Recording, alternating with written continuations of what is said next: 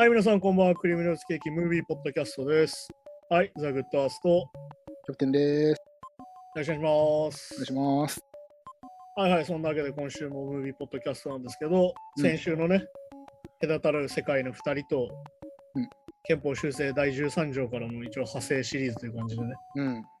一応その、この中で出ていたクラックとコカインっていうものがね、先週出てきて、はいはい一体それはどどういうもんなのと、うん。どういう影響がアメリカにあったのかっていう話で今週のドキュメンタリー映画選びまして、うんはい、一応タイトルがクラック、コカインをめぐる腐敗と陰謀ってやつでね。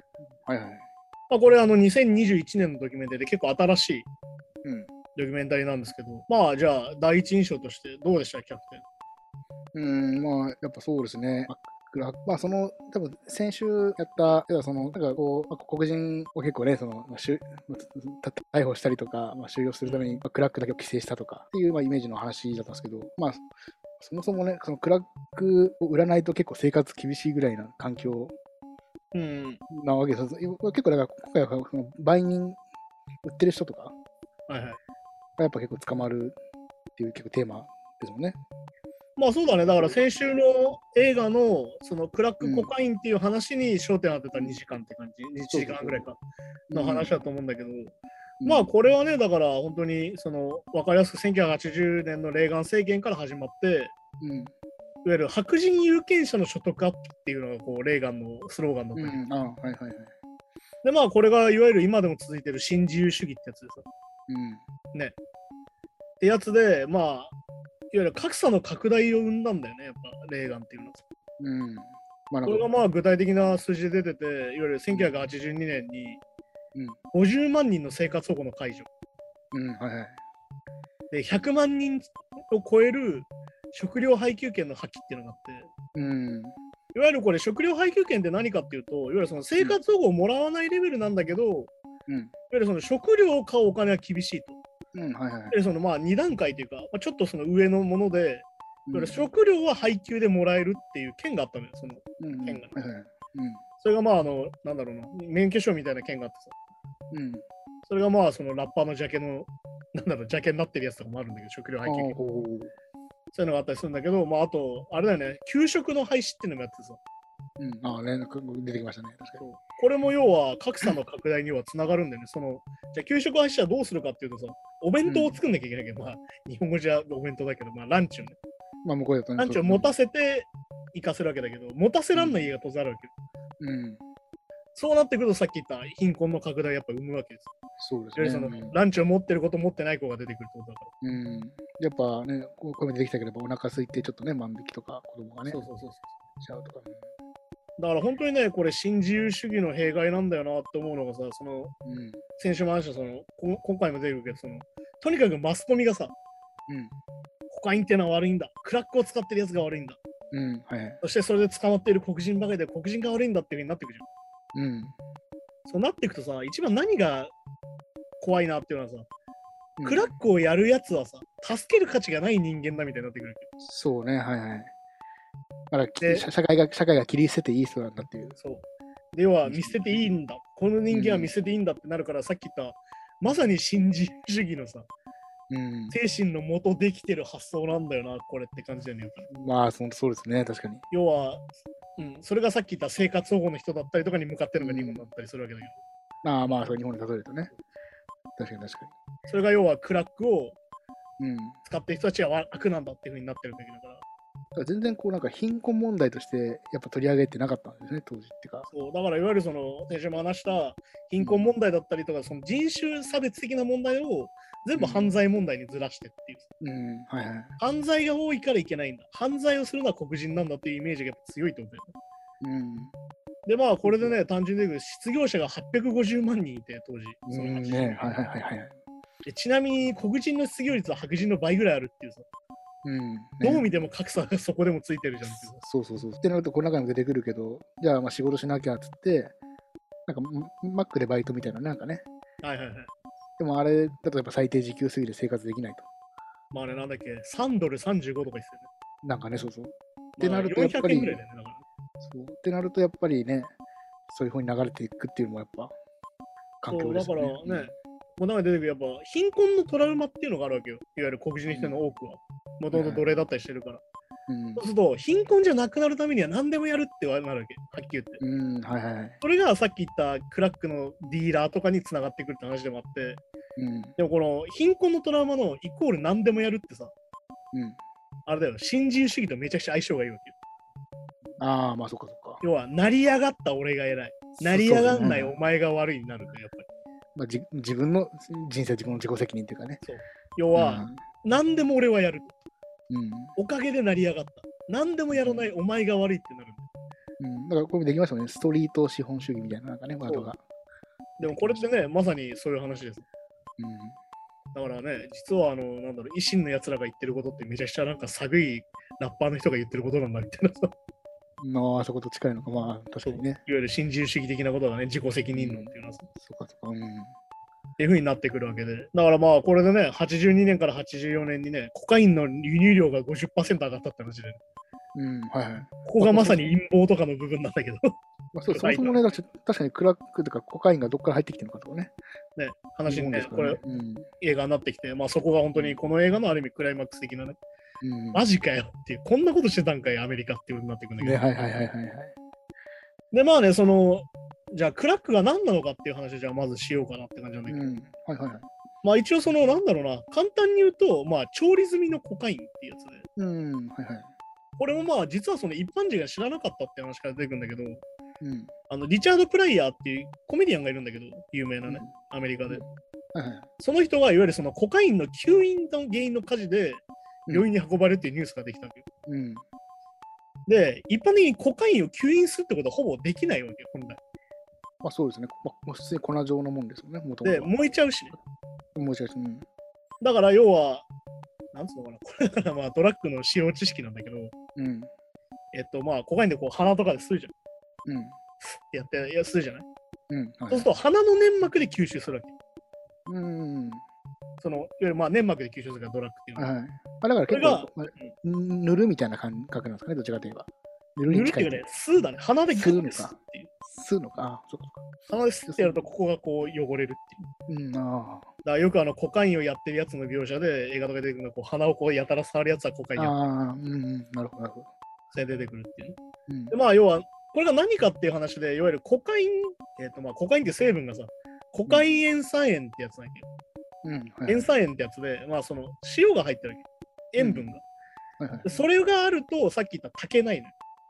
うん。あでそのあ。吸えないの？吸引できないから、うんそれをこう取り除くっていう行為がまあフリーベースって言われてて、はいはい。できますね、これこ。れでちょっと君はこれで薬物の知識がついたねって話です。うん。はいはい。そうですね。これでこれを行うこと。でコカインを吸引できるようになるわけ。うん。で、肺で吸引した方がなんでいいかみたいな話なのうん。それはさっき言った粘膜の問題なんだけど、粘膜で吸収するときに肺で煙として吸引した方がめちゃくちゃ決まるってわけよ。うん、まあそうですね。肺で吸引した方がより決まるっていう。よりこう気持ちよくなれるっていう。これできましたやっぱ血管がね、多い肺ですると、そうよりこう、ま、体に回るってことですね。回るってやつね。だよりそのドラッグが効くってことなんだけど。うん。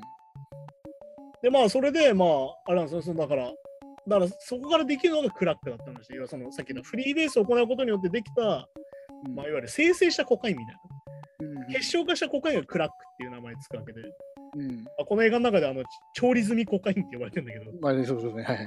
料理して出来上がったやつがコカインができたのがクラックなんだって話で。うん。で、さっき言ったパイプで吸うから即効性がある。はいさらに効きやすい。。うん。だけど、ここの問題は、あの、なんだろうな、ドラマのブレイキングバットってあるじゃん。うんはいはい。あれでも言われるんだけど、結局コカインって純度が大切なんだよ。うんうん。どれだけ純度が高いコカインか。はいはい。だけど、このクラックっていうのは、その生成する過程を省いたやつだから、さっき売る段階でね。うん。めちゃくちゃ不純物が入ってるんで、ね、まあまあそうですよね。綺麗に生成できてない。まあ、まあまあ、強制的ながら塩分だけ取り除いたようなもん。そう、もんになっちゃうから、いわゆるその状態が非常に悪いんだよ。うん。その代わりに大量にできるから、安いんだよ。とにかく値段が。うんはいはい。だからその、いわゆるそのコカインがいわゆるエリートドラッグと言われてて、うん。そのお金持ちしかできない。確かにこの映画にも出てきましたけど、BM とかね、ベンツとか乗る人が吸ってるっていうなんか感じらしいですね。いわゆるコカインのイメージはこれ出てくるあの、おしゃれでエリートのためのドラッグはいはいはいお。しゃれってどういうことなんだと思うけど、まあまあ、まあね、当時の価値観ですけどね。ね、あとあの映画のスカーフェイスの一番有名なシーンでさ、ここからここまでこう、なんだろう、この山盛りのドラッグをめちゃくちゃコカインをさ、うん。パチーノがもう全部ですってさ、あやべえって超気持ちいいってなるシーンが有名なんだけど、ああそういうイメージで、まあ、コカインっていうのはそういうもんだ。金持ちがやってるもんだっていうのが、さっき言ったクラックが安くなったせいで、うん一気に一般市民の方に降りてくるって感じなんだ。うん、はいはい、そうですね。で、こうなった時にさっき言った黒人と白人の感じで使用率が分かれていくって話なんだ。うん。うん。で、さっき言った貧困地域とかにクラックが流行ると、さっき言った黒人ばっかだから貧困地域で基本的に。うん、はいはい。そこでめちゃくちゃ流行っていっちゃうと。うん。で、まあ、あれだよね、さっき言ったストリート資本主義っていうのがまあどういうことかっていう説明に今度なると、まあそもそもクラックっていうのはマフィアが絡んでないわけよ。うん、ああ、そっかそっか。うん、もともとマリファナとかコカインとかっていうのはもう元締めがいてさ、そうですね。そう、そういうのがなくやできなかったんだけど、クラックを売るっていう行為自体は元締めがいないから、うん。誰でも始められると。そう、自分たちでできちゃうんですね。それがあれなのよ、なんかこれ、額すごくてさ、うん。倍人になるなら生活が変わるんだっつってまずクラックに投資しろってなるんだけうん、ああ、はい例えば多分100万円分クラック買ってきて、いわゆるコカイン買ってきて、クラックにしちゃえば、うん。1日100ドルから1000ドル儲かるぞ。そう、うん。でね、要は10日もあれば元が取れるんだ。も自分で店みたいにできちゃうってことですね。そうだから要はクラックをちょっと売れ売って、ちょっと儲ければ、自分のお店が持ってるレベルだったと思うんだよね。うん。っていうふうにこの中で紹介されてて、まあね、すごい話でさ、その中に出てくるドラッグディーラーの人が言ってんだけど、うん。一番すごい時、毎日100万ドル売り上げてた。まあ、なんか言ってましたね。そう。毎日1億円ですよ、日本円で言うと。確かに確かに。毎日す1日1億3000万ですから。今だったら。ごいああ、そうそう。なんかそれで、なんか劇場買ったりとか言ってましたね。なんかビル買ったりとか。で、さらに利益はそのうちの20万から30万ドルは利益だっうん。た。めちゃくちゃだ利率良くないって話だよね。からもう毎日2、3000万はあらりで得られると。そう。すごい。一日です。1日ね。一日で。だから、要は、うん、そそれそれがほほほぼ一個人でできちゃうってことですね。そう一個人でできちゃで、多分う。税金もグループで配ったって大した額じゃない。税金もほぼかかってないわけですね。多分ねい。や、ほぼ手がかかってませんから、ほぼかかってないから、そっか。あ非合法ですからね。あ、まあ、そうですね。ああ。税金も納めてないドラッグディーラーああ、すごい商売で、こう、ディーラーがどんどんこう、金も羽振りが良くなるから、うんおしゃれになっていくと。うん、はいはい。で、みんないいな、かっけえなってなるけど、貧困地域に要は成り上がってますから、ディーラーとそうですね。はいはいはい。まさにでもギャングスターラップの世界だよな、うん、まあね、いい車買って、いい女女抱いてみたいなねうん、ってなった時に、結局やっぱ、これだからさ、象徴的な言葉なんだと思う薬物中毒だったんだけど、俺たちと。うん。気づいたらお金中毒になってたよ。ああ、はいはいね。いわゆる目の前のもうお金に目がくらんで、うん。これすげえ話だなと思うんだけど、じゃあその縄張り争いが今度出てくるわけよ、今度マフィアじゃない,、うんないけど、自分たちの中で縄張りが出てくるわそう、すごい自由だったはずなのに、はずっていうかね。け。で、それで何が起きたか。うん子供たちに警備とかさせるんだ。うん。ああね。はいはい地元の中学生とかにここ見張っとけよみたいな話になるけど、そのそう売人の現場を取られないようにうん見張っとけみたいになる。そうするとどうなったかっていうと、うん。中学生が銃持ってたりするってことなんだよ。そう。しかもなんか銃の、これもできます銃の種類が AK とかね。そう、AK47 っていわゆる軍用のさ、そう、本当武自装銃でね。銃持ってるから武装ですよね、まさに。武装レベル。まさに武装させたってことうん。で、結局要はクラックが少年とか、いわゆるその周りに銃を与えることにもなって、要は銃社会もより進んじゃった。クラックってあそうそうか。うん。いわゆるクラックで得たお金でそれを守るために今度銃を買うっていう流れになっちゃった。うん。っていう風になってきたし、で、まあさらにクラックってさ、本当に依存度高くて、うん。ゆるまあ本当に疫病のように広がってったって話が出てくるんだよね。うん、これ出てきましたね。うんで、これがさ、でも本当になんだろうな、弱者はより弱者じゃないけど、うん。より弱い人に大きな影響を与えるっていうのはこれまさにそうだけど、うん。これだから俺はある意味知らなかったんだけど、いわゆる女性の影響っていうのがでかくてさ、ああ、はいはいね。これましたけど。これだから先週その親を奪ったのが相当な原因としてでかいっていう話が先週出てきたけど、うん。いわゆる女性っていうのはさ、ドラッグディーラーになれないんだよ。そうですね。まあまあ。要は、売る側にはなり得ないんだよ、女性って基本的に。うんうんうん、で、まあ、女性のドラッグディーラーにも出てくるんだけど、この中です、一部で。うんだけど、やっぱほとんど慣れなくて、うんで結局ドラッグにはまっちゃうとどうなるかっていうと、やっぱり売春とかに進んじゃうっていう。そうですね。まあその、どこでお金稼ぐかってことですよね。いわゆるその、うんいわゆるさっき言った中毒症状出ちゃうから、働けないんだよね、うんはっきり言って、普通の一般的そうに。そうそう。うんでなるとどうなるかっていうと、いわゆるその、最近最初のうちは働きながら、働くお金でドラッグやってたのがもう働けなくなって、売春になったりとかなってきて、さらにまあ、はっきり言ってお金がないって言いなりになってくるんだよ、男性のね。ああ、まあまあそうですね。風になってて、さっき言った白人から黒人へ、うん黒人の中でも男性から女性っていう、うん。本当にその人種差別から性差別の話に今度なっていくっていうつながりもね、浮き彫りになってますね、確かで、さらに、その、なんだろうな、この問題で結構でかいのは、モラルパニックっていうのがやっぱでかくて、さっき言っに。うん。た、そはいの、悪いイメージをつけた話し方じゃん、黒人の。うん。はいね。で、今回も出てくる、その、ノーと言おうキャンペーンっていうのが出てきて、うん。より詳しく出てくるんだけど、あの一番笑ったのは、ビート・イットの替え歌っていうさ、ああ、なんかね、ありまね。ノー・イットって言おうみたいなさ、うん。これはいらないんだって歌うみたいな歌ができたりとか、でもあれだとママイケル・ジャクソンが歌ってる、歌ってるっていうか、公認でやってたってことだよね。ここにやってたってことなんですか。いわゆるさ、その、何度も言うけど、薬ダメ絶対はさ、モラルなわけよ。うん。そそれはさ、子供たちにはやらせたくないじゃん。っうん。てことはさ、乗るわけよ、それにみんな。うんね。確かに確かそう。で、このノーと言えないキャンペーンっていうのは、これある意味さっきの格差社会で出てきた、に。うん。ノーと言おう。うんじゃあ、ノーと言えない人たちはどうなるのかってそうそうそう。確かに。要は結局これもさっき言った見捨てるって話で、ノーと言えない人たちは見捨てる政策なわけ。うん。まあ、本当そうですよね。うん。で、この映画の中で出てきますよ。これがなぜ偽善だったのか。うん。こんなの偽善じゃねえか。そうそう、一応出てきますよね、確かに。そう。このモラルパニックっていうのはめちゃめちゃ偽善的だったと。はっきり言って問題の回数何もならんかった。うん。が何かって話が今回の山場なんですけど。そうですね。まあ、だってまあ、確かにモラルとしては確かにまあね、やんない方がいいとか、そう。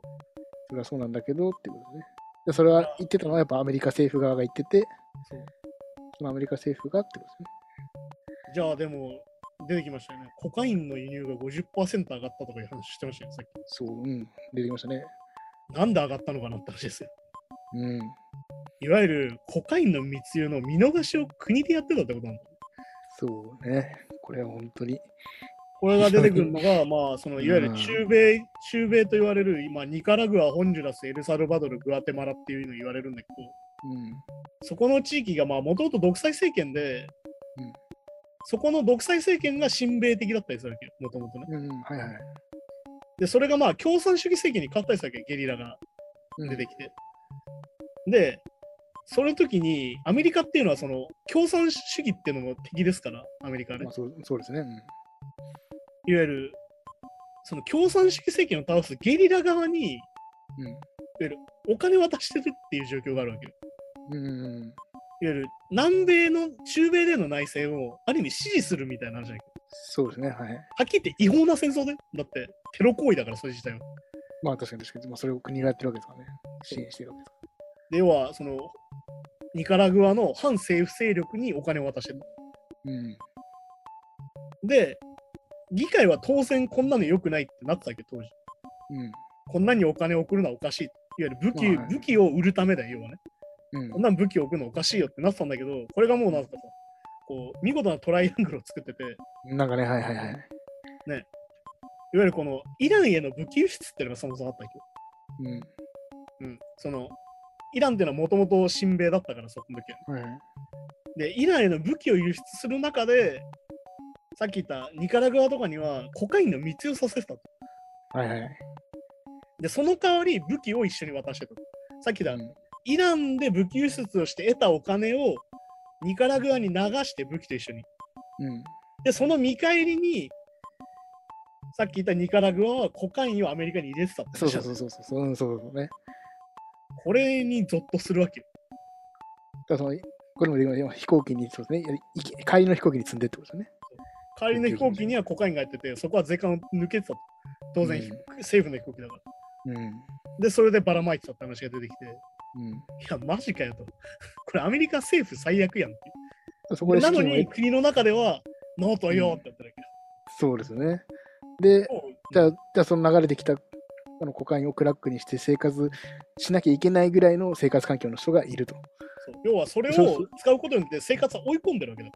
そうそうそう。だからまあ、ちなみにこれを話はね、あの映画にもなってて、うん。あのトム・クルーズ主演のバリーシリーズアメリカをはめた男っていうのがあってね、あの CIA に雇われたパイロットの話で、それが主人公トム・クルーズなんだけど、うん。っていう映画にもなってるぐらい有名な話で、まあだから本当に二枚舌っぷりがすごくてさ、いなんかね、本当そうですよね。わゆる世界の平和を歌いながら武器を輸出して、そのお金でクラック買って、いわゆるコカイン買ったって話だから、そうそうそう。で、そのコカインの得たお金を、要はその、アフアフアフガニスタンとかねだっけ、だけど、どうだっけ？そうイランにえイラン、イランか。イランに流してたんですね。そうイランに武器を流してた。武器を流してたんです。すごいよいやー、本当にね、二重でやばいなっていうさ。ここにかなりぎょっとするんだけど。な。うん。で、さらにね、あれなんだよね、うんここからだから、その先週も話してた、いわゆるそのマスコミがさ、うん。マスコミがおかしくなって、とにかく煽る煽るっていう、そのコカインとうクラック。ん。ははいはいはい。で、とにかくイメージ戦略で、そのコカインをやってるやつは、クラックをやってるやつは悪なんだと。うんクラックをやってるやつが悪なんだってなってくるんだよね、コカインじゃなくて。そうそうそうね。うん、そうそう、本当そうなんそれのきっかけが、でもこれってさ、結構日本でもあると思うんだけど、うん。これ、あの、まあ、映画の中ではレイアイレンバイアスっていうバスケット選手がさ、バスケット。あのクラックで死んだと。っうん。ていうので、クラックの危険性を歌う報道がバーッと出る。うん。俺さ、志村けんがコロナで死んだ時もこういうことで、ああ、確かに確かに有名人がね。そう有名人とかが亡くなると一気に危ないぞっていう報道が始まる。確かに確かに確かに。コロナは風邪だとか言ってる空気じゃなくなるっていう。うん。っていう風になってくる。で、こ実際のうん、実際の依存度とか、他の似たようなものと比べてどうとかっていうのはもう一切なくなっちゃうわけですもんね。なくなっちゃう。だからこれはよく言われるのはあの、マリファナと酒の方が実は影響がでかいのにうん、そうそうそう。ね。っていう話も出てきて、まあこれ出てくるのがクラックベイビーって話でさ、ね、はいはい。これが超嫌な話なんだけど、いわうん。ゆるそのクラックをやっているその女性から生まれた、いわうん。ゆるその赤ちゃんには、いわゆるクラックが体に残るみたいなってなんか、はいはい。言われてたんだよね。うん。だけど、これ実は論文として発表されてたんだけど、うん。実はこの論文自体が実は23人しか検査してない。。お前これお前、大学の卒論でも通んねよって話なんだよ。そうなんですよね。一応なんかね、この小児科医の論文らしいけど、でも、要はでもそのい、しかも論文もその1個だけなんですよね、多分ね。そう、いろんなところで言われてるわけではないんですよね。そう。こんなんさ、卒論でも受かりませんよ、こんなアンケート。そう。データが少なすぎるっつってこんなん調べ出ねえよってなるわけ。まあ確かに、論文と、しかも遠なそうですよね、なんかね。てか、成立しないの、本来ね。確かに、そうそうそう。サンプル数が少なすぎます。そう。で、要はさっき言った、そのクラックが残るって話が、まあ、実際その、この論文では60%とか歌ってたわけよ。うん。ね。その体に残る割合は。はいはい。で、実際本当にその後調べてったら、まあ2、3%だったんだよ、実際はね。うん。ね。超少なかったと。うん。で、実際は酒とかマリファナの方が赤ちゃんに残っちゃう率は高いと。うん。あるよね、だからお酒はその妊婦さんに行けませんよって書いてあるよね。そうそうそうそう。書いてありますね。そうっていう風になっていくわけね。うん。で、これが、そのクラックベイビーが10万人いるとかいう報道があったっけはいはいはいね。さらにこれは黒人の子供なんだよ。そうだね。はい。で、いう報道もあったんだけど、結局嘘だった。そんなもんなかった。うんそう、なかった。でこれが当すげえのがさ、あの、麻薬中毒者を逮捕するっていう動きになってくるんだよね。うん。でもさ、使用者を逮捕していくっていうさやり方ってさ、これ何でもそうなんだけどさ、依存症の人捕まえてもしょうがないわけ。そうそうそう。だって、まあ、言う言うたら中毒状態とか病気なんですよね。そう。うん。で、これ治療せず逮捕っていう話が今度出てきて、これのだからイメージ戦略でさ、ドラマでもそのクラック中毒の人っていうのを取り扱うようになって、ね、描かれてましたね。これでもさ、本当にあれじゃん、あの、なんだろうな、ステレオタイプの増長なわけよ。増長なわけよ。はいで、これさ、はっきり言って、これ、あれじゃん歌にもなってたりしてたわけじゃん。お前の母ちゃんクラックやってるみたいな歌が出てきて。あはい、なんか、なんかすげえ明るく撮ってたけど、みんな。だから、ねこいわゆる完全にこのマスコミの大騒ぎのせいで、さっき言った、クラックをやってるやつは人間の価値がないみたいな。人として価値がないんだとか、見捨ててもいいんだみたいな話に今度なっていくって話が、うん。本当に怖くてさ。そうですね。で、ここからじゃあ何につながっていくかっていうと、うん安全のための厳罰化っていうのが出てくるわけ。まあ、ね、はいはい。で、さっき言った86年のドラッグ戦争だっていう、うん。ね、HW ブッシュが始めたやつ、まあ、レーガンね。レーガンとブッシュが始めたやつで、さっき言った最低量刑を決めて捕まえるっていうのが始まる。うん。だから先週紹介したね、あの、そう憲法13条修正でもできましたけど。いわゆるとにかく捕まえて交流しちゃおうっていうのが今度出てくるんだよね。これがだからさっき言った大量投獄につながるわけ。はいはいはい。で、これで具体的な数字が出てくるんだよね。コカイン 100g とうんクラック 1g の量刑が同じっていう。同じっていうのは、はいはいはい。100倍ですよって話なんだよ。そうなんですよね。でちなみに、クラック 1g 持ってて、コカイン 100g 持ってるので、うん。あの量刑が5年から40年になるっていう。いや、そうそうそうそう。ちょ、待ってと。うん。クコカイン 500g 持ってたら相当だぞ。いや、本当そうですよね。ね、で、クラック 5g なんて1回分に、1回分ぐらいにしかなんないからだから。そうそうそうそうそう。で、あれですよ、K が5倍になるんですよ、そしたら。5倍になるっていう。だから、あからさまに、まあ、クラックだけをね。これ摘発しようってう。ん、そもそもだからコカ、コカインからクラックが作られてるんだから、そう。もそもそも同一のものとして同じね、しなきゃいけないわけよ。しなきゃいけないのに、もう全然違うものになっちゃったりというか。だからここでも出てくるのが、やっぱ白人のやるもの。多分そうなんですよね。黒人のやるものっていう分け方だろうっていう。白人の中流階級以上とってことね。だからまあね、この100倍同じなのおかしいだろうって言うんだけど、うんこの結局刑法、最低量刑を決める刑法っていうのは結局、慌てて作っちゃったからっていう話になってて、ね、なんか4週間とかってね、出てきましたけど4週間で通しちゃった話です。さすがに法律とかそういうのね、だから、やっぱこ細かいとこまで議論して詰められないですもんね、4週間だったら絶対ね。どんな優4秀な人が週間ってあれですよ。あの、1ヶ月ぐらい。普通に30日ぐらいですからね。そう1ヶ月ないぐらいですもんね、だからちょうどね。ねやってらんねえよ、そんなのってさ。だからやっぱそうなると取り締まる人っていうのは分かりやすく、じゃあはい、あのクラックを売ってる人、こいつを悪者全員捕まえる同じ刑みたいな。そう。でそんな、その中でのそのケースバイケースのやつとかないってことですね。うん。で、これでまあ本当にけ乱用者が犯罪者扱いにはどんどんなってくるうんやってるだけで、はいはいはい。やってるだけで犯罪者っていう風になってって、うんさっき言った治療もせずに、そうね。また中毒症状のまま外に出して、うん。またやってまた戻ってってことが繰り返されて、はいはいはい。でまあこの、この第7章、憲法が変わったってところで出てくるさ、さうん。っき言った89年にあのいわゆるパパブッシュだよね。うん。パパブッシュが就任しての最初の演説でやった、うん。ホワイトハウスの前でクラックを売ってるやつがいたと。で、こうクラックを見せるっていうさ、うん。シーンが出てきて、うんこれが実はやらせだったって感じだそう、いかついよな。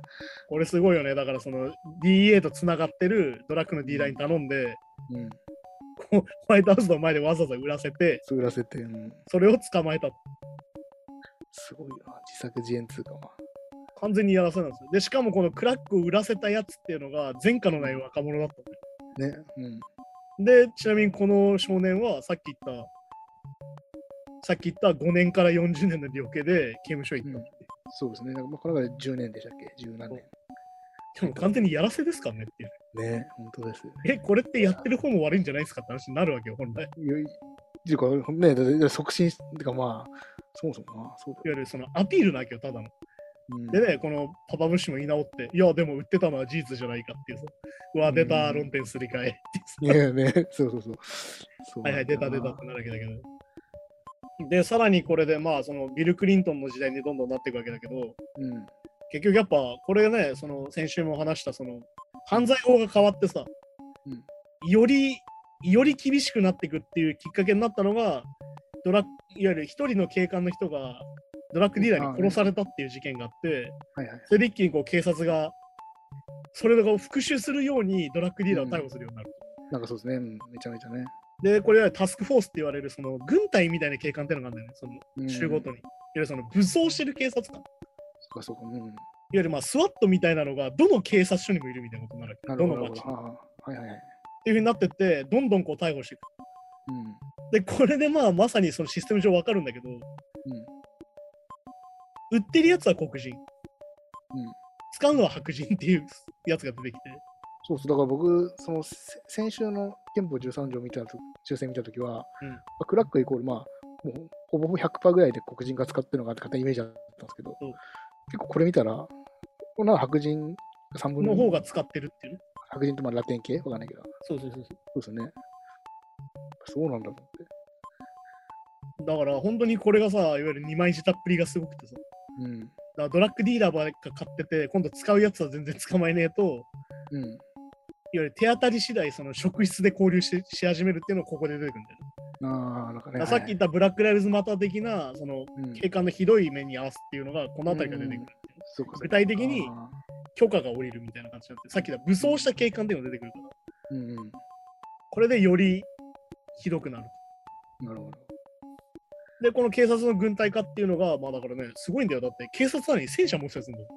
なんかね、そうそう、なんかそれで家壊してるシーンもありましたけどなんかすごい、そうね、あそこまでやるんだって。ね、で、ちなみにこの使ってる白人の率っていうのは3分の2が実は白人だったっていうね。うん、そうそう。ね。まあでもこれ分かるよね。金持ってんのは白人だからねって話だから。そうですね。クラック買うにだって、クラック買うにだって黒人はお金がないからっていうね。そうそう。てかまあ、ここの映画でも出てきましたけど、結構ね、車でドライブするみたいな感じで、そうなんかねクラクラ、クラクション鳴らすと、売人が寄ってきてみたいな。そうだからいわゆるその車から降りずに買えるから、いわゆるその黒人街を通れば買えたっていう。風になってると。いやーだから本当にこれでね、ちなみにこのさっき言った刑法が変わって、本当に犯罪者になる黒人がすげえ増えてさ、うん。なってって、94年に何が、ん88年から90年何があったかっていうさ、うん。ロサンゼルスでその連邦法ね、さっき言ったクラックを捕まえるとはいはい。言ってた犯罪法で、逮捕者の白人が一人もいない。ね。だって、おかしいですよね。だって、使用者の3分の2は白人とか。白人なのに全然捕まってないってことなんだよ、当時ねお。かしいですよね、確かに。で、その代わり黒人の受刑者が7倍になってるっていう。そうね、なんかそんな感じですね。はい。勘弁してくれよって話じゃん。この時点でおかしいだろっていうさ。ね。てかもうだってそうですよね。あそうか。だから、先週、なんかね、憲法13条の時は、クラックっていう黒人に絞って、うん。ま、狙ってるもんだと思ってたけど、そもそも、もうクラック使って白人も見逃して、そう。その上で黒人に絞ってんですね。そう。だからよりひどかったっていう。よりひどかったと。よりひどかったって話で。で、まあ、それで、いわゆるその96年にさ、CIA がクラックを密輸してたんじゃねえかっていうのを、ちょ始まる調査が始まるんだよね。うん。で、さっき言った調査したこと分かったのはさっき言ったホンジュラスとかに、ホンジュラスとかニカラグアとかで、うんいわゆるお金を渡して、武器を買わせて、武器を売って、その代わりコカインを得てたってのが具体的になると。うん。でさらにな、さっき言った内戦を支持してたっていうことも、いわゆる今まで分かってたけど、うん当時は内緒だったっけ？さっき言った80年代は。まあ、はい。内緒にされてたっけ？分かってなかったっけ？それが96年に全部こう分かっちゃうと。うん。でまあこれははっきり言ってさっきも言ったけどアメリカが自分たちの安全保障に全く関係ない国の戦争をうん、援助してたってことなんだよ。まあそうですね。はい。確かそれはさ日本に対してさ安全保障の観点でミサイル買えとか言ってくるけどアメリカは今。に。うん。それとまた関係なく自分たちの安全保障と関係ない国に武器売ってたんだよ。うん、だから、だから今回もそうですが、やっぱり、一番の目的はだって武器を売ることですもんね。そうなんだよ。そうですねる武器を売って金を得てコカインも得るってこと。そうですね。その流れですもんね。そううん。だから本当にこれがさ何をしたかっていうとさ結局さうんなんだろうなこれまあまとめになるけどこの映画で分かったことがさうんやっぱ被害者を犯罪者にしたんだよなって思うわけ。まあ、本当ね。うん。そうですよ要ね。はクラック中毒にされちゃった人たちがやっぱいっぱいいるってことなんだよね。うん。コカイン中毒だったりとか。うん。いわゆるさっき言った治療するべきなわけよ、やっぱそうそうそうそう。うん。り。で、これによってやっぱ黒人社会を壊した。うん。さっき言った親を奪い、子供を銃を持つようになり、うん。さらにさっき言ったストリート資本主義で成り上がりたいから、またクラックを売り、で、友人は逮捕されるみたいなね。そうそして友人はまた銃で死ぬみたいな世界になってくるそうね。。要は、使用者は犯罪者ってことなんだよ。さっきで被害者を犯罪者にするんだよ。うん。はいはいはい。で、これは今結構アメリカでも話題になってるんだけど、うん使用では罪に問わないっていうふうに今最近なってるの。あ、そうなんですね。要は、ドラッグディーラーを捕まえるって明確明確にさ、売ってる人を捕まえるのはあるよ。うん。でも使用者を捕まえるんじゃなくて、使用者を構成施設に入れろって今なってる。やっぱ流れとして。うん、ああ、まあそうですよね。これはあのマリファナ合法化の流れに同時で来てるんだけど、うん。要はさっき言った黒人の大量投獄のじ一つに、さっき言ったマリファナの使用もあるわけよ、やっぱり。うんうん要はマリファナ使っただけで捕まえて前科者になって働けなくなってギャングになるわけじうん。まあそうそうね、確かに確かゃん。いわゆるこの負の連鎖を止めようぜって話なん。うん。はいはいはい。っていうので、やっぱり使用者を逮捕しないっていうのがやっぱやっぱ生まれてて、意見として。はい。でこだからまさにええ映画はまさに負の連鎖ですもんね、これね。この映画の中で見てるのはまさに負の連鎖だけど、うんお金がない、うん。クラックをやる、しかない、そう。中毒になる、また買うお金がないっていうさ、ここをずっとぐるぐる。でそれで出てきてもまたね、職がないってなるで、今度またギャングになるっていう、うん本当に負の連鎖がずっと続いていく。しかもそれは黒人社会にだけより蔓延してるわけ。と。うん。白人は捕まえてないからね、さっき言っそうそうそうそうそうそうそた。ね、一人もいないわけないじゃん。う。うん、ね、おかしいですもんね、確かこれもでも今も問題になってて、やっぱ治療してくれないと。に。今これさ、オピオイド中毒もすごい問題になってる、痛み止め中毒も。はいはい。アメリカだよね。これで今、うんオピオイド中毒者に保証しようっていうのが出てて、補助しようっていう治療を。確かにオピオイド中毒も結構や安いからっていうのが理由でしたっけ？そう。もともと安くて医療保険がないから、手術とかできない人にオピオイドを与えて、痛み止めで飛ばしてごまかすっていうのをやってるわけ。うん、アメリカなるほど。うんだからとにかく貧困地域はとにかくオピオイドの使用が多い。そうか、そうか。だから今、オピオイドの治療をしようっていうその構成が始まってるんだけど、うん。うん。さっき言ったクラックの中毒者にやっぱ治療はしてくれないっていう現状が今もあって、まあ、まだあるんだ。ああ。オピオイド中毒は治療されるようになったのに、クラック中毒は治療してくれないと。オピオイドだって麻薬なんだよ、もはや。まあまあ、目的まあね。と使用目的としては。うん。いわゆる痛み止め中毒になってるからね。そうですね。痛み止め漬けにはなってるから、そういう人は。うん。だから結局、これが大変なのが、児童福祉施設にも入れてもらえないんで、オピえー、とクラックをやっちゃうとね。あ。だから、いわゆるその子供が放り出されちゃうんだよ、社会にはっきり言って。そうそう。一回やっちゃうと確かに。うん。要は保護するっていう施設もないから、うん子供たちがさっき言ったストリートに放り出されて、それはギャングになるじゃんっていう。うん。だって、じゃないとね、生活ができない。生活できないからってなるじゃん。盗みに手を染めるじゃん、それは。うん。っていう風になってって、本当にこの映画見てると、本当にあーって暗い気持ちになるっていう。そうですね。だから、でその、うんひ貧困問題と、これも出てきます貧困問題とかにはもう、そこが元凶のはずなんだけど、そうまあもちろん、まあ、ここに輸入してくるとかももちろんあるけど、でもそこには全くその目を向けずに、そうさっき言っただから輸入してくるとかいうその闇とかは完全にスポイルして見えないようにして、うん。これはドラッグの犯罪の問題なんだっていうんですよ。ドラッグを撲滅すればみたいな感じに切り替えちゃって、そう。でそうボラやってるドラッグを撲滅するイコール黒人の人たちを捕まえるっていうイコールになっちゃってるから。だってこれ、絶対本質はどう考えても貧困問題じゃないですか。そう貧困と格差の問題じゃないですか、これってそう。そこが大きな問題なのに、全然違うところにみんな力を入れてっそうていうことですだかよね。ら結局ね、アメリカはその1兆ドル使ったと。この麻薬戦争に対して。うん。で、さらに受刑者は30万人から200万人以上になった。うん。必要なのは逮捕より治療なんじゃないかと。そうですよね。うんそうなんだよね、やっぱね。だからさっき言ったさ、新自由主義とうんさっきのストリート資本主義とかさ、言うけどさ、うん。めちゃくちゃ相性がいいんだよね。成り上がる話とかさ。でもそうですね。だから、そうそう、だから新自由主義とかみたいな感じで、だとそのささっき言ったあの公正施設とかも国が作ったりとかあんましないってこともね、いそう言ったら。いわゆる民間でやれってなるわけよ。民間でやっちゃえって公共な公共事業で助けないってなるから。うん。だからさっき言った社会保障がないんだよ。そうそうそうそう。ってなると、やっぱ貧困地域にそういうとこ、そういう施設ってできにくくなっちゃうと逆にね、必要なのに。いや、できにくいっていうか、できないんだよね。できないのか、もうもうかんないね。そもそもできないそもそもないし。うん。だから結局そういうふうに成り上がるには勉強するとかスポーツ選手になるとか以上にドラッグを売るっていうのが一番簡単な方法になっちゃうんだよ。そうですね。うん。ってなると結局そこで稼ごうってなるからまたそこで暴れたりとかしていくわけで。っ確かに確かていう辛いものがどんどん出てきて、に。うん。いやーこれはやっぱりね、俺は元凶はやっぱり新自由主義だと思うんだよ。まあそうですね。レーガンが始めたいわゆる社会保障のカットだよ。うん。社会であぶれちゃった人たちが結局快楽がドラッグにしかなくてさ。うん。で、安いドラッグに手を出してどんどん溺れていくっていう。うん。で、そのドラッグを作ってたのは国が輸入したものだったっていう。そうね。はいはい。いや、二重でやべえなって話だし。確かになこ。れはでも本当にベトナム戦争の頃からあって、うん。あのアメリカン・ギャングスターっていう映画があるんだけど、うん。この全部描写されるのはさっき言ったベトナム戦争から帰ってくる戦車のうん飛行機のきに機材の荷物の中にコカインを入れたりしてたっていう。ああ、結構前からやってるんですね、そずっとアメリカっていうか CIA はやってたことで、本うん。当に立ち悪いなっていう。確かにね。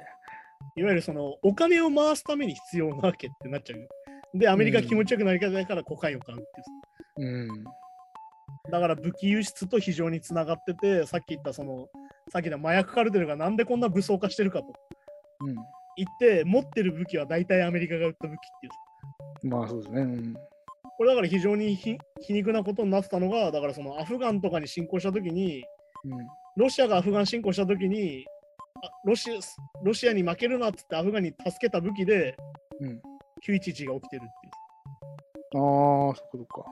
いわゆるアフガンにお金を渡して武器を買った武器を持ってるのがタリバンなんだ。うん。っていうアメリカにいわゆるしっぺ返しがこの2000年から今度どんどん出てくるっていう。ああ。もともと実はこのタリバンとか持ってるイスラム国が持ってる武器は実はアメリカが売った武器なんで、アメリカ製の武器を使ってるんで。っなるほど。なるほどていう風になって本当に負の連鎖でただのドラッグ問題だけじゃないっていう状況もあるっていう。ああ、そうなんだか。なるほど。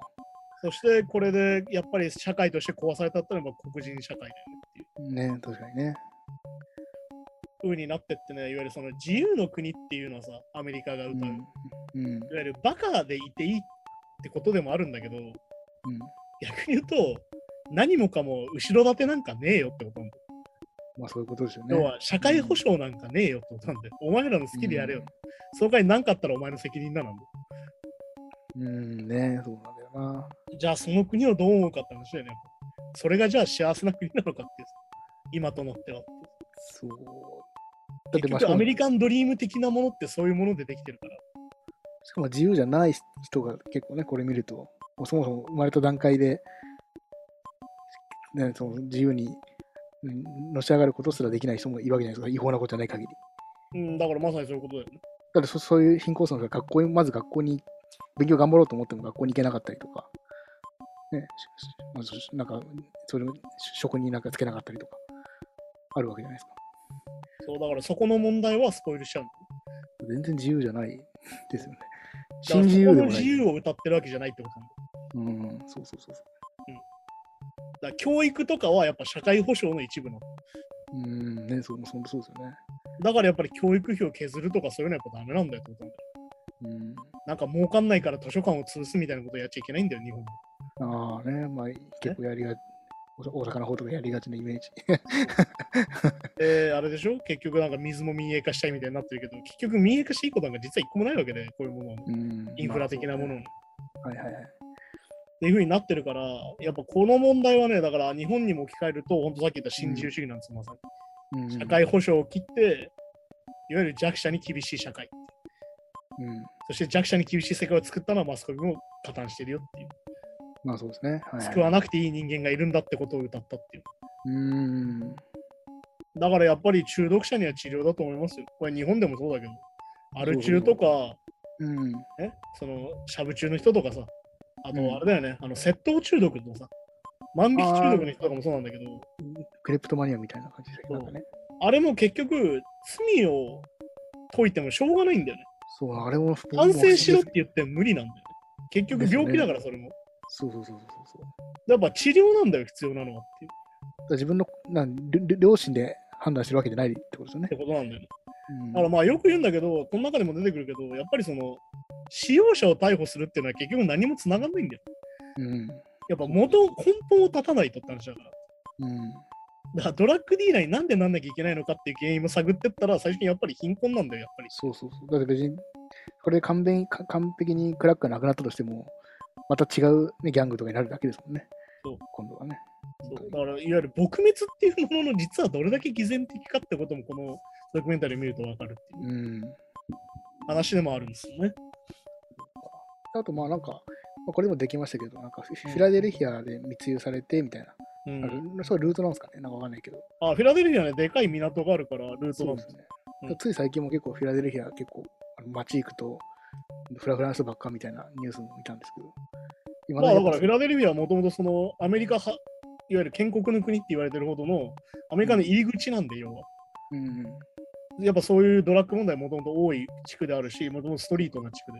で、ニューヨークにも近いから、そこはまあ確かに確かうん、やっぱ立地的にはそういう問題はある。に。もはい、じゃあそんな感じでね、今週もドラッグ問題を取り上げて、まあ暗い気持ちになったんですけど、ううん。ってことで来週のドキュメンタリー映画を選ぼうって話なんですけど、まあ一応あれなんですよね、なんかもう、そろそろ暗いのもあれだなってことでね。うんまあ確かにちょちょっとね。うんだけど、あの、これもあれです。あの、人間バカだなって話で、なんか、なんかしないけど、ゲラゲラ笑ってたけど、最終的になんかちょっと暗い気持ちになるドキュメンタリーなんですけど、ああ、なるほど。あの、タイトルが、あの、ファイヤー夢に終わった史上最高のパーティーっていうドキュメンタリー。はいはいはい。これはまあ何かっていうと、あの、失敗に終わったファイヤーフェスティバルっていうフェスティバルがあって、うん。まあだから、あの、2017年に計画されてたんだけど、いわうん。ゆるその、いわゆるその、なんつうのかな、フェスティバルのプロモーションがとにかくすごくて、うん。コンドミニアムがあって、インフルエンサーがいっぱい来て、酒と金と女とみたいな。で、これだけ豪華なライブがあって、どれだけ豪華に花火が上がってみたいな。宿泊施設も超豪華でみたいな。うん。宣伝を超してたんだけど、うん。結局これが詐欺だったっていう。の なるほど、なるほど。で、まあ、その詐欺だった実情をドキュメンタリーと撮影するってやつで。うん。まあ、最初だからこの監督自体もすごいこうフェスのドキュメンタリーを撮ってると思ってたら、うん実はこうものすごい詐欺の現場に立ち会っちゃったみたいなあ、そうか。もともと入り口はやっぱそこなんですね。そうであ調べてったら全部詐欺だしたみたいな。ああ。だから途中から変わっていくパターン。そう。だからこのソーシャルメディアのそのうん。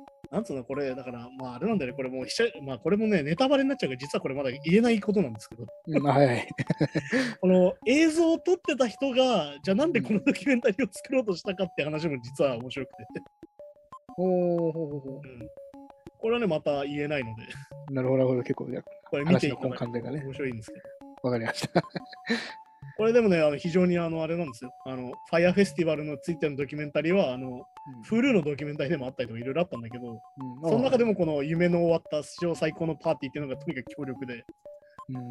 とにかくパパンチが強えねうんえいやーでも本当にねあのインフルエンサーとか怖えなって思うしえプロモーションっていうのは本当どれだけ嘘っぱちかみたいなことでうん。なるほどね。プロモーションとかマーケティングみたいなイメージ戦略っていうのがどれだけ嘘っぱちでっていうのをこの映画見て改めて分かって、やっぱそれに踊らされちゃダメよっていうさ。まあ、中身のないものでも売れるというかね。その実際ねこのフェスがあるっつって参加してきた参加者の人たちがうん。着いたら宿泊所もないと。うん。